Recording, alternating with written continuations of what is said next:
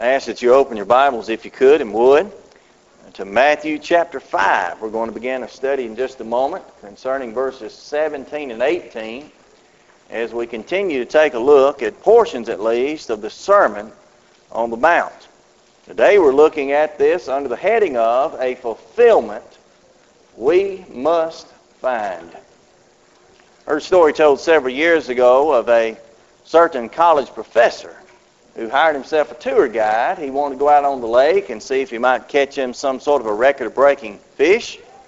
While they were out there on the lake, he began to question the tour guide and asking him concerning the things that he knew about, the types of learning he had been exposed to. He first asked him, he said, Son, what do you know about biology? The young man in turn replied and said, Well, to tell you the truth, sir, I know very little about biology. I know it has something to do with the study of human bodies, but that's about all that I know. Professor turned and said, Oh, that's uh, too bad, too bad. He then turned and asked him, he said, Son, what do you know about geology? He said, Well, uh, again, on that subject, I know very little. It has something to do with rocks, but other than that, I, I just can't tell you. He said, Oh, you poor, poor boy, that's uh, too bad, just uh, too bad. He then turned and asked him, He said, What do you know about botany? The young man replied and said, Well, to tell you the truth, I don't have any idea what that is, so I suppose I know nothing. He said, Oh, that's uh, just too bad, just too bad. He then turned and asked him, he said, What then do you know about astronomy? He said, Well, I know a lot about that. It has to do with the many stars in the sky, the planets, things that God created. He said, Oh, no, son, that's not exactly it. That's just too bad that you know no more than that. Then he turned and asked him, he said, Dear son, what do you know about history? He said, Well, I know something about history, at least the portion of history in which I live, and the things I remember from my life. He said, No, I'm talking about history from long ago. He said, Well, concerning that, sir, I have to be honest. I'm pretty well ignorant on the subject. I know nothing at all about history. Well, about that time, one of them thought he got a bite, and the boat tipped and began to fill with water and was headed for the bottom. And the guide now, with long, powerful strokes, was making his way to the shore when he looked back. And he saw the professor coming up for the third time. And he asked him, he said, Professor, just what do you know about swimming? He said, Tell you the truth, I don't know anything about swimming. Help! He said, Oh, that's uh, too bad, just too bad. And he kept swimming toward the shore. Friends, I'll tell you something. I'm going to be honest about it. Someone may know everything there is to know about biology and the study of life. But if they don't know the giver of life, they're woefully, woefully hindered. A person may know everything there is to know then about geology and how the earth was made. But if they do not know the maker of that earth, that's God, again, they're woefully hindered. Someone may know everything there is to know about botany and the study of plants, but if he fails to know about Sharon's sweetest rose the lily of the valley, that's Jesus Christ, then I feel sorry for him. They may know everything there is to know about astronomy and how the heavens go. But if some way in their life they've missed how to go to heaven, I feel sorry for them. And they may know everything there is to know about history. They may know the facts of life. But if they do not know the one who gives life, that's God, whom Paul said, In him we live and move and have our being. Friends, they need to study their Bibles. We need to understand that the fulfillment of everything we have for us in this life comes forth from God and from His dear Son and no other source. We can wander through life and we can look back, as many of us do, and we can look back across our lives and we can find several areas, I would assume, where we would be disappointed. We felt like we did not accomplish just what we had set out to accomplish, or maybe where we felt like we had not fulfilled all of our hopes and dreams. But if we'll put our faith in only one man, and that's Jesus Christ, and we'll obey him and we'll do exactly what he commands us to do, then we have no reason to leave this life not having fulfilled it. Because why? Because Jesus Christ fulfilled it. In Matthew chapter 5 and verse 17, you'll read these words. Jesus said, Think not that I am come to destroy the law or the prophets. I am not come to destroy, but to fulfill. You think about that. Jesus Christ came into this earth to fulfill all things. Now, the people who looked at him in this day and time, you can only assume, the majority of them at least, if they had been, quote, religious, they would have been a part of the old law. And they would have thought much about that law of Moses. They would have thought even more about those prophets and the things that they had had to say about this supposed, at least, coming Savior. But they wouldn't have thought very much of anyone who claimed to come in and do away with those things and was not willing to fulfill all of their needs. But Jesus was. There are three areas I want you to notice today very simply and very carefully that Jesus completely fulfills the Word of God. The first one is Jesus fulfills the Word of God, for example, prophetically. If you go back in your Bibles and you read them, I mean from Genesis on into the book of Revelation, and you come through your Bible and you can encounter any time when you might begin to doubt. And you, like so many, may have come in your life and said, Well, I've studied my Bible, I've read it cover to cover several times, and I just do not seem to get the point. Or maybe someone turns and says, Well, I've read through the Bible and I've come to know that there are great divisions in the Bible. And honestly, there are. There is a great divide there found between the Old Testaments and the New. And someone says, therefore, because of that, I realize we today as Christians, a true statement they would make, we today as Christians live under the new law, the New Testament way of things, and therefore we are not under the old law. That's a true statement. But I've heard many who go a little bit farther than that and say because of that, we have absolutely no use for the old law. Even one lady I can recall who came up to a preacher one evening after a sermon and told him point blank, you need not preach or teach out of that Old Testament. We don't need it. Friends, that's not true. If I have been able in my life to go through any of the Bible or all of the Bible and I have not found Jesus to be the main theme of the Bible, then to tell you the truth, we need to go back and reread it because it is found upon every book, upon in every chapter, and upon every page of our Bible, we find Jesus. Because Jesus fulfilled the law of God prophetically. Let me show you something right now before we go back to our text. Turn with me, if you would, over the book of Luke. In Luke chapter 24, it is.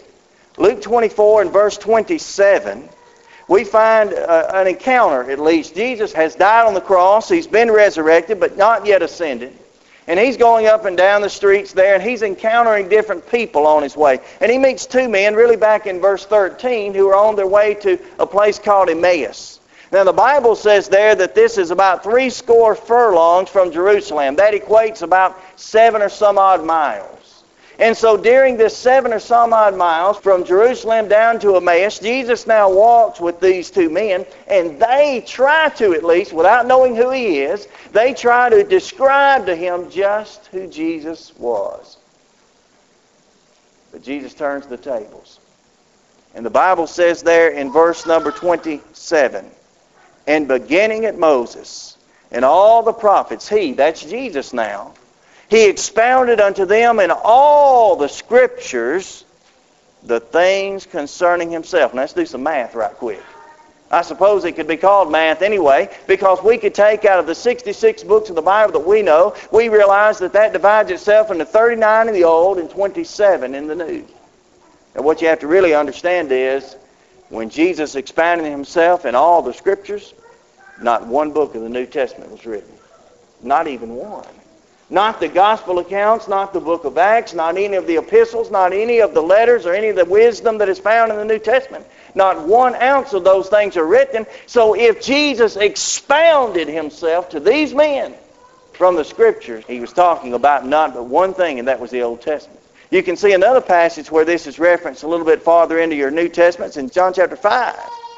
In John chapter 5, we find out concerning Jesus in verse 39 Jesus commanded a group of people and said, Search the Scriptures. Now, that again can be nothing but the Old Testament Scriptures. Search the Scriptures, for in the, ye think ye have eternal life. And they are they, watch it, which testify of me. So, therefore, what is the Old Testament about? It's about Jesus from beginning to end. And Jesus would come into this world to fulfill the law of God prophetically. Now back up in your Bibles to the book of Genesis. In Genesis chapter 3, for example, in verse 15, we find out one thing about Jesus. In early on in the story, we find out that Jesus would be born of the seed of woman, and he would come to this world to crush the head of Satan. Now that's what Genesis 3.15 is about. It's the very first prophecy about Jesus. So therefore Jesus is mentioned in Genesis. But you go a little bit farther in your Bibles, over in the book of Exodus, and you're going to encounter a story there where there's something called the Passover lamb. Now, what is supposed to happen at that time, as the children of Israel have the opportunity there to have the death angel of God to pass over their home so the firstborn would not have to die, they would slay what they called the Passover lamb, and they would put the blood there upon the doorpost and the lintels of the door, and it prevent death from coming. Guess what the Passover lamb is? It typifies and represents Jesus Christ. You go a little bit farther, the book of Leviticus. In the book of Leviticus, every single one of those sacrifices that you find burning there upon those smoking altars, every one of those sacrifices, therefore represents Jesus Christ. In the book of Numbers, you might remember there that and Moses is there uh, before the people. He's really become angered with them. But as he strikes the rock and water begins to flow forth, what is that water? Why, it's the living water Jesus would speak of when he sat down beside a well to talk to a woman. Jesus is found in the book of Numbers. You go a little bit farther into this, in the book of Deuteronomy, you find Moses there making a proclamation, and he tells the people there that there's a prophet that is like unto me who's coming to this earth. Why, now that's no more than Jesus. You go a bit farther, you find in the book of Joshua Joshua, his name itself, meaning Jehovah saves, but he encounters a man who he knows to be called the captain of the Lord's host.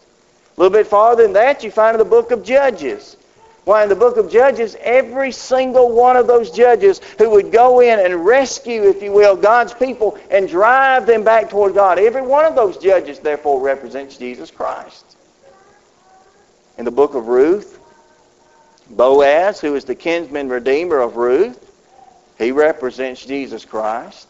As he takes Ruth and allows her to be brought into the midst of God's people. In the book of 1 Samuel, David, as he's being anointed to be king, why that represents Jesus Christ. In the book of 2 Samuel, as David now takes hold of his throne, he sits down in the throne that would be his and that, through which all the nations would later be blessed. Why that represents Jesus. In the book of 1 Kings, Jesus is there depicted as the glory Lord that fills the temple. In the book of 2 Kings, he is spoken of as the preserving seed that would one day save the nations.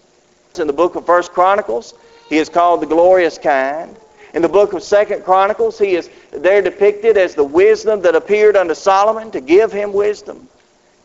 In the book of Ezra, Jesus pictured as the God of our fathers. In the book of Nehemiah, he is the restorer of Israel. In the book of Esther, Esther there pictures Jesus nearly perfectly as she stands to intercede and to advocate for her people. In the book of Job, Job made a statement about Jesus when he said, I know that my Redeemer liveth and one day stand upon this earth. In the book of Psalms, he's found in nearly every one of those Psalms, but especially in the 23rd, where therefore he says, The Lord is my shepherd. In the book of Proverbs, he is the wisdom that came down to Solomon. In the book of Ecclesiastes, he's the only answer to true life. In the book of the Song of Solomon, he is therefore the, the bridegroom that has come forth for his bride. That's nothing more than Jesus Christ. In the book of Isaiah, he is called Emmanuel, that is to say, he will be God with us. In the book of Jeremiah, he's the divine potter that shapes our lives as he would clay. In the book of Lamentations, he is a man of sorrows, yet acquainted with grief. In the book of Ezekiel, he's seen as the glory of God. In the book of Daniel, he's a stone cut out of the mountain, yet without hands, which speaks of nothing more than his coming to this earth. In the book of Hosea, he is called out of Egypt. In the book of Joel, he, Jesus is the hope of his people. In the book of Amos, he's the judge of the nations. In the book of Obadiah, he's the Lord of the coming kingdom. In the book of Jonah, He's seen as Jonah would go into the Ninevites, so Jesus would take the gospel into the Gentiles. So as Jonah would spend three days and three nights in the belly of the whale, so Jesus would spend three days and three nights in the heart of the earth. In the book of Micah, he's called Bethlehem's babe when the location of his birth is prophesied. In the book of Nahum, he's a stronghold in the day of trouble. In the book of Habakkuk, he's the Lord of the holy temple. In the book of Zephaniah, he's the king of Israel. In the book of Haggai, he's the Lord of hosts. In the book of Zechariah, he's there depicted as one who rides in on a colt in Jerusalem. In the book of Malachi, he's the son of righteousness. You say, why you read all that stuff? Because I think we ought to read it. But we ought not read it in short form. We ought to be reading it in the Bible. Jesus is the absolute reason why the Bible is written. He is the complete subject, and therefore he prophetically fulfills the Word of God. Now, sometimes you may be like I am, and you may scratch your head, and you may even wonder or even doubt and say, well, how do we know, therefore, that Jesus Christ is the Messiah and that he is, therefore, the Savior of the world? He said, I'm not come to destroy the law and the prophets, but to fulfill them. Let me give you an illustration of this. My mother and father live in Munford, Alabama. And we realized that if I wanted to speak to them this afternoon, the best way at least to do that would be if I would pick up a telephone, right? I could pick up a telephone, and every time I pick up a telephone and every time I begin to dial a number, I narrow down the chances or the possibility at least of calling anyone else in the world. You think you're dialing your mother or father or someone's number that you're dialing to get them specifically. That's not really what's happening. You're eliminating everyone else you do not want to have a conversation with. For example, if I pick up my telephone, just by picking it up, immediately I eliminate everyone in all the world that does not have a telephone. When I dial that first digit, which for me is a 1, according to my phone company, that tells my telephone company that I'm intending on dialing someone long distance, someone who's not in my local area. When I then in turn dial that three-digit area code, which for my mother would be 205, when I dial that, I in turn narrow the field down once again, telling that telephone company this is the specific area I want to call. I dial the next three numbers of that telephone number. I narrow it down even farther, giving it now a city or a township location. And the last four digits, every one of those successive numbers takes it down billions upon billions, lowers the chances of calling anyone but her until the final digit is called. And I'll tell you why I say that. Because that's how we find Jesus.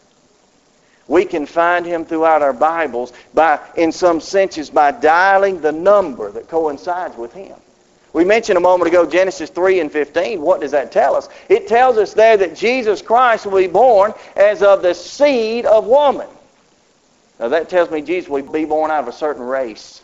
And when I say race, I don't mean white or black. I mean a certain race, as in he'll be born out of a certain kind. Not going to be born out of fish or fowl or plant or animal, but be born a human being.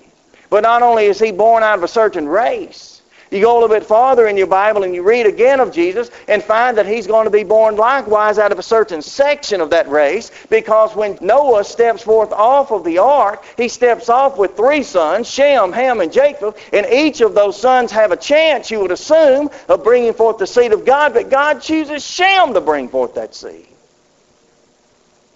Then he then in turn narrows the field again because he's not only born out of a certain race, he's born out of a certain section of that race, he's born out of a certain nation. We find out a little bit later that he'll be born after the seed of Abraham, Isaac, and Jacob. When you get to Exodus chapter 32 and verse 12. But not only is he born out of a certain race, a certain section of that race, a certain nation of a section of that race, he is born out of a certain tribe, and that's only the tribe of Judah according to Genesis 49. And not only is he born out of a certain tribe, he's born out of a certain family. Because the Bible narrows the field down once again to remind us that he would come forth from the family of Jesse. 1 Samuel chapter 7. And not out of any family, but specifically out of one person, and that is a woman who would be a virgin. And that woman herself would not be just any virgin in any place. She would be a virgin found in Bethlehem, according to Micah 5 and verse 2. And likewise, according to Galatians 4 and 4, which Daniel had prophesied earlier, friends, that's how you find Jesus.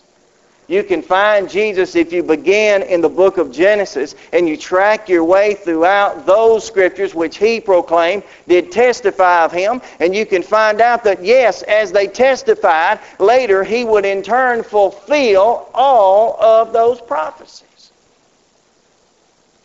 without leaving out even one. You've heard it told several years ago as a man by the name of Peter Stoner. Peter Stoner was a mathematician. He sat down and wrote a book one day, and he wondered about the possibility of perhaps maybe Jesus just fulfilled these prophecies by happenstance. We realize today through our studies, through the studies of the scholars at least, that there are approximately 333 prophecies found in your Old Testament that are all being fulfilled by Jesus by the time we get to the New Testament. 333. Peter Stoner wasn't so sure about that. He didn't have the time to figure all of those, so he sat down and took the eight that I just mentioned. He took those eight prophecies and he sat down and did the math, and at the end of the day, he came up with this. He said, The chances now, the chances of Jesus fulfilling only eight, not all 333, but only eight of those prophecies, the chance of him doing that by sheer happenstance or 1 in 10 with 17 zeros behind it. I can't comprehend what that number would be. So he continued by illustrating and said it like this.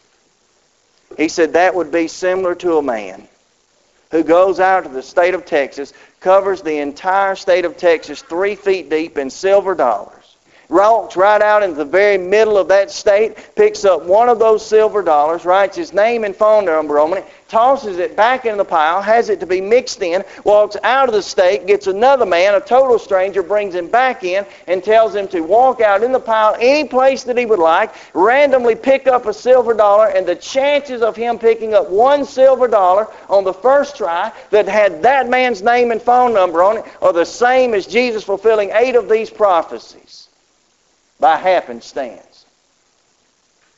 Someone says, that's exactly why I don't believe the Bible. Friends, that's exactly why I do. Because this was not fulfilled by happenstance. This is not being fulfilled by chance. He said, I've not come to destroy the law and the prophets. No, don't get your feelings hurt, people. I have come to fulfill the things that are promised in those writings. That's what he's all about. But not only does he fulfill the law and the prophets, does he fulfill those things prophetically. I'll tell you something else about Jesus. He says it here in the text, really. He fulfills the Word of God practically. You see the word law, L-A-W? It's very simple. The word law there speaks in their day and time and in ours, it speaks of the practical laws or practical instructions that were given to the people that they would live by day in and day out on a daily basis. Now, for them, if you go back and just in mind sight, you remember the old law. You remember that majority of the old law basically covered a few things. It had to do with sin. It had to do with sins that were being committed by men. And it had to do with the atonements that were being made for that sin, which in their day and time was very specific and set. Animal sacrifices and other offerings that had to be given one for one for the sin. Now, that's what the law was about. But do you know that Jesus came and fulfilled the law of God, he fulfilled it practically. You think about the moral law. Moral law, the same moral law that existed then, pretty much exists today. Even if someone is irreligious, even if someone is not concerned at all about God, the average person out on the street will tell you that certain things like murder, like thievery, like rape, and so forth, that certain things are just innately and morally wrong. Hence, we can look to the world sometimes and say, what? Well, that's just a good, moral person. You know, Jesus fulfilled the law of God practically, and he fulfilled it morally. Jesus, on one occasion, for example, back in the book of John, John chapter 8 and verse 46, he's there being questioned by a bunch of his accusers, and they're trying to come up with a way to trip him up, to cause him to stumble, and they're really trying to pin a moral law upon him or a sin. You know what Jesus said?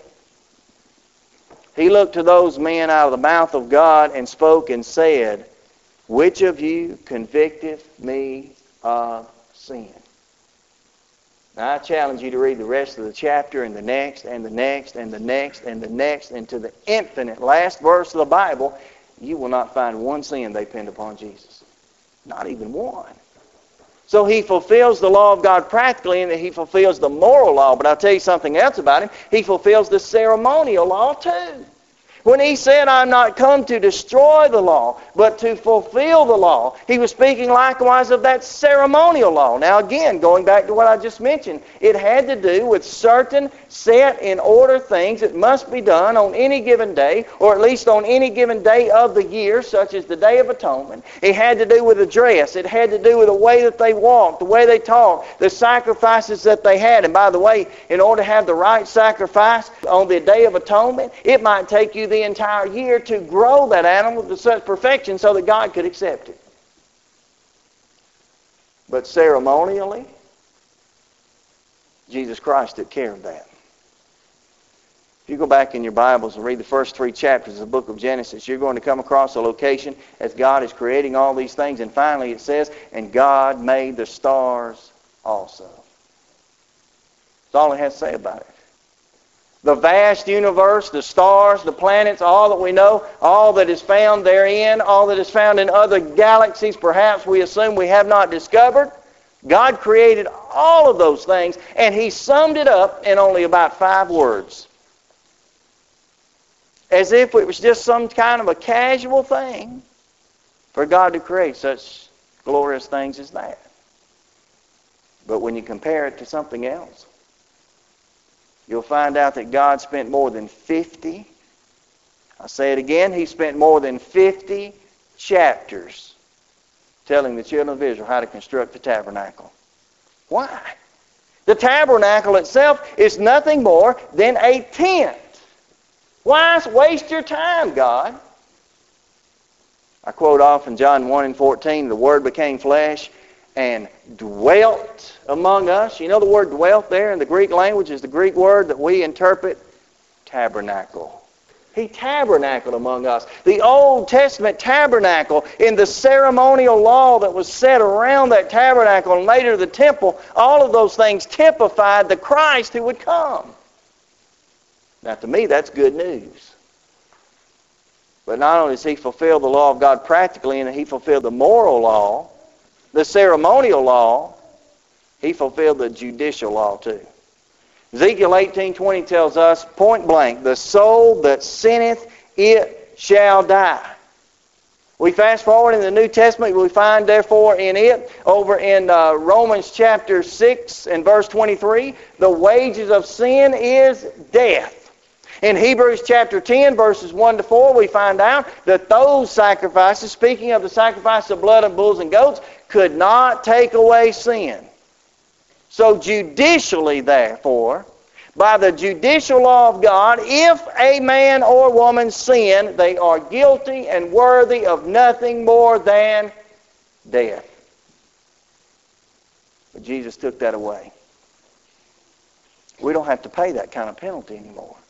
Ceremonially speaking, when you speak of Jesus, you need to know that we need no more high priest because he is it. You need to know we need more, no more Sabbath or day of rest because in him we find rest. But judicially, you need to know we need no more sacrifice for our sins because Jesus came to be that. That's how John could proclaim in John 1 and 29, Behold the Lamb of God which taketh away the sins of the world. That's our sacrifice. Now, someone again scratches their head and they ask then, what is the Old Testament about? I understand that it tells us of Jesus. I understand that it tells us what Jesus would do. And then in turn is prophecy that is later fulfilled in the New Testament. I've got that. But what purpose does it really serve? And did it serve for them? If you have attended school, whether you know this or not, you studied at some point in some science class, you studied someone called Pavlov.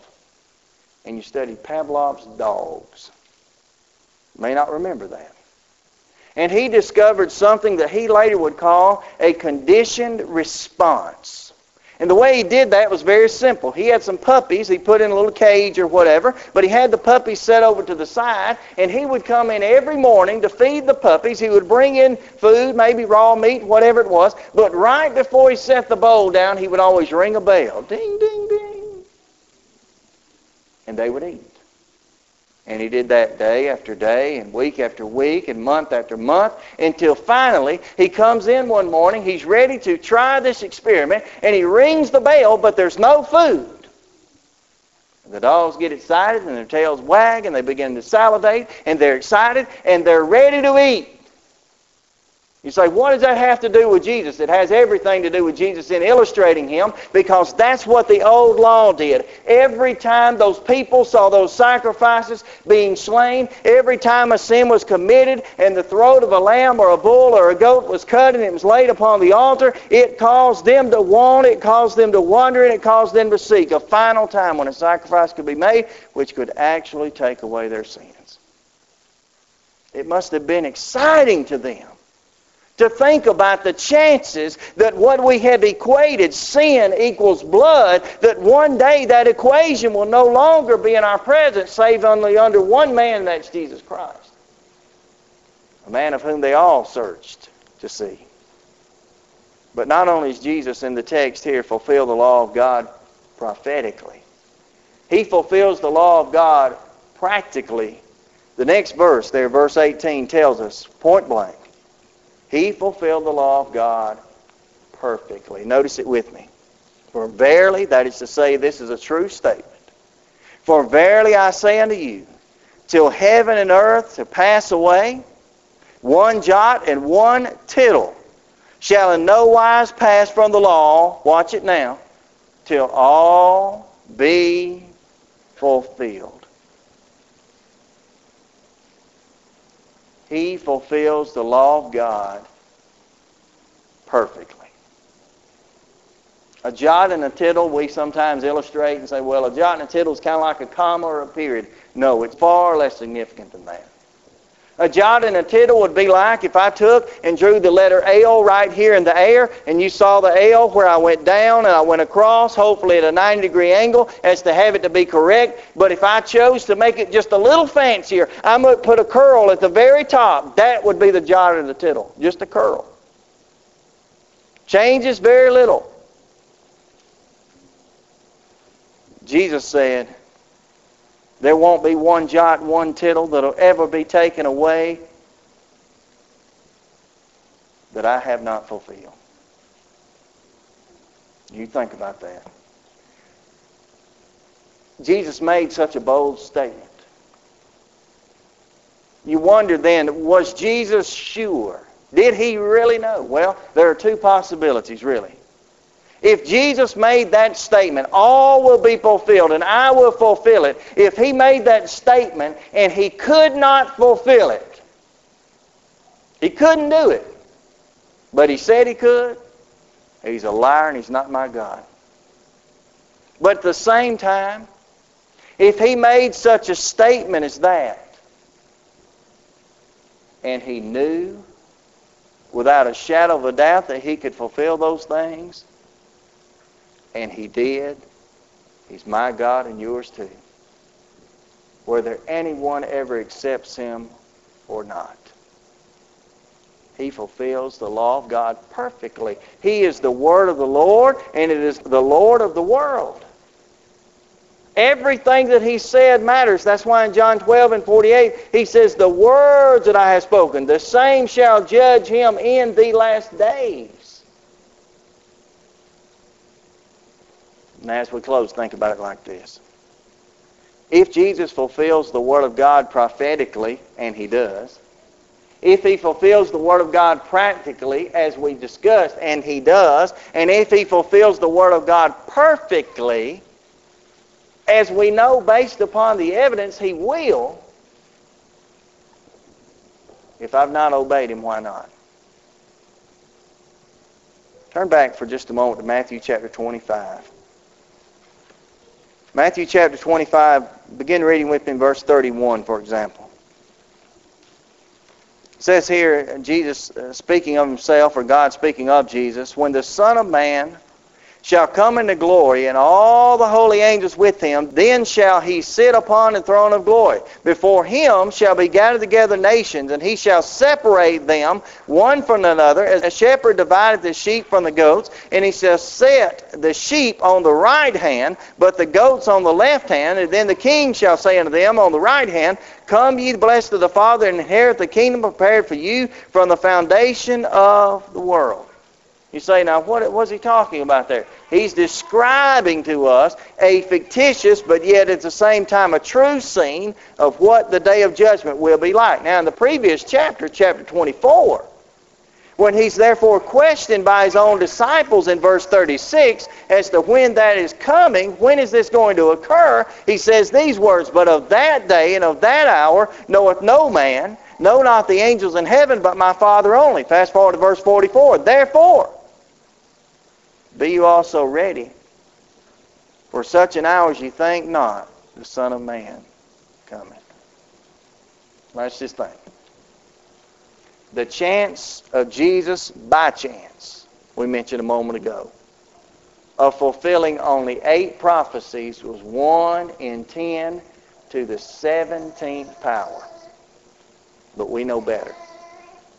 If Jesus has prophesied, if God has spoken 333 plus prophecies of Jesus, and if we are to assume 332 of those, save his second coming, have already occurred, what are the chances of him coming again? I don't know there's enough zeros to put behind that. He's coming back. He said he would. Now, if I'm here this morning, I'm not a child of God's. I'm not prepared for that coming. I'm not ready. And so for me to say that there's a fulfillment I must find, the word find need to be emphasized in my mind because unless I find fulfillment, fulfillment only found in Jesus. I hate to be like the man from earlier and say it's just too bad, too bad. It's very sad. It's very sad to think about anyone who would miss an opportunity to go to heaven. But you can have that through faith that you have in God. You can find faith just in those prophecies, just in knowing that Jesus lived and died and fulfilled the things that he proclaimed he would. That's enough to build a man's faith. The repenting of your sins, confessing his great name. That's what these men eventually had to do. All of them, whether they're willing to do it this side of eternity or not, every knee shall bow and will confess his name. But you can confess it now and prepare yourself to be baptized to have your sins to be washed away. Peter said it was for the remission of sins. In order to have our sins to be remitted, we must be baptized in his blood. The blood that's contacted Revelation 1 and 5. And I'll find fulfillment today. If you're here today and you are a child of God, but you're not living the way that God would have you to live, you've not always put God first in your life, you've allowed things or, or activities or whatever it is to stand between you and God, don't take a chance that he will not fulfill that final prophecy today.